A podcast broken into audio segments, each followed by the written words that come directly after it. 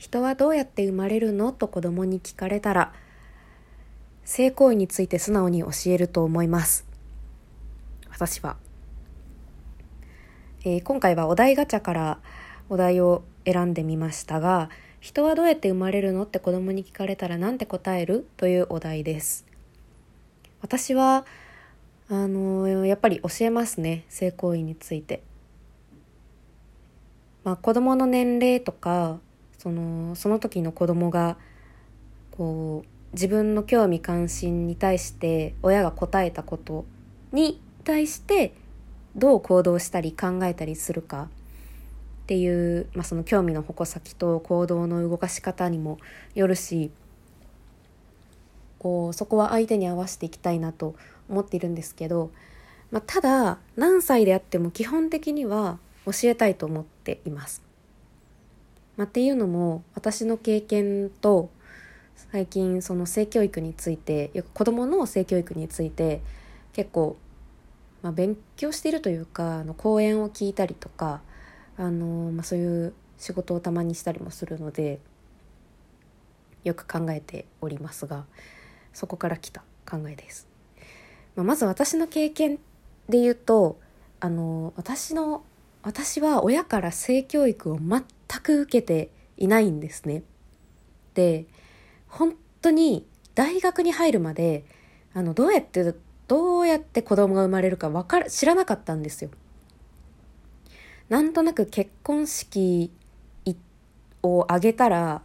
なんか自然に生まれるのかなとか女の人から子供が生まれるってことは分かってたしあの毎月1回生理が来ることは自分でもあの体験して知ってたんですけどそのどうやって女の人の体に子が宿るかは知らなくて本当によく安全に高校まで生きてたなと思いますけどね今考えたら本当に恐ろしいです。で大学に入った時にあの大学から一人暮らしを始めたんですよ親元を離れて。でその大学であの同じ学部に本当に私の学部がみんな仲が良くてよくそういう話もしてて友達に教えてもらいました。もうもうねみんなにもびっくりされました「ああ知らないの?」めっちゃ言われました。それそうだよなと思いますけど。でも本当にまあネットの知識とかではなくて、まあ、ちゃんとこうその人たちの話だったりうーん結構教科書というか本読んだりとかちゃんと正しい知識を入れようと思っていろいろ聞いたりとか勉強したりとかしてましたね。それでやっと大学生の時になぜどうやって子供が生まれるかっていう仕組みを知ることができましてでその仕組みをし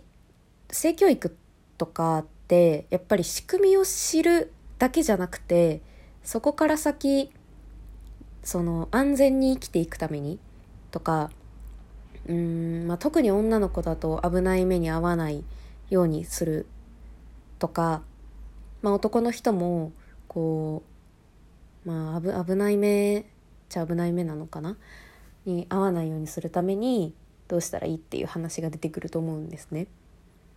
でそこを学んでなんですけどなんかそれらの経験を踏まえた時に私これは親がちゃんと子供に教えないとダメだろうって本当に思ってあのまあもう今更私はそんなに親とこう なんだろうなあまり友達みたいなあの関係じゃないので何でもかんでもあんまり話せるような親子関係でもないのでもう結局なんで教えなかったの？とも言わなかった。もう聞かなかったですけど私は子供が生まれたら絶対に私が教えなきゃなって思っています。でまあその上でもし子供に聞かれた時に自分が教えるよりも前に聞かれた時にはもうちゃんと教えますね。まあ、その言い方とか言葉遣いだったりどうやって教えるかとかどういう順番で教えるのかっていうのはもうちょっと私もまだまだ勉強しなきゃいけないところがあるのでなかなかまだ今実演しろと言われるとすごい難しいんですけど難しいし、まあ、子どもの性格とかにも合わせたいなと思っていますね基本的に、まあ、性教育だけじゃなくてその子育てっていうのは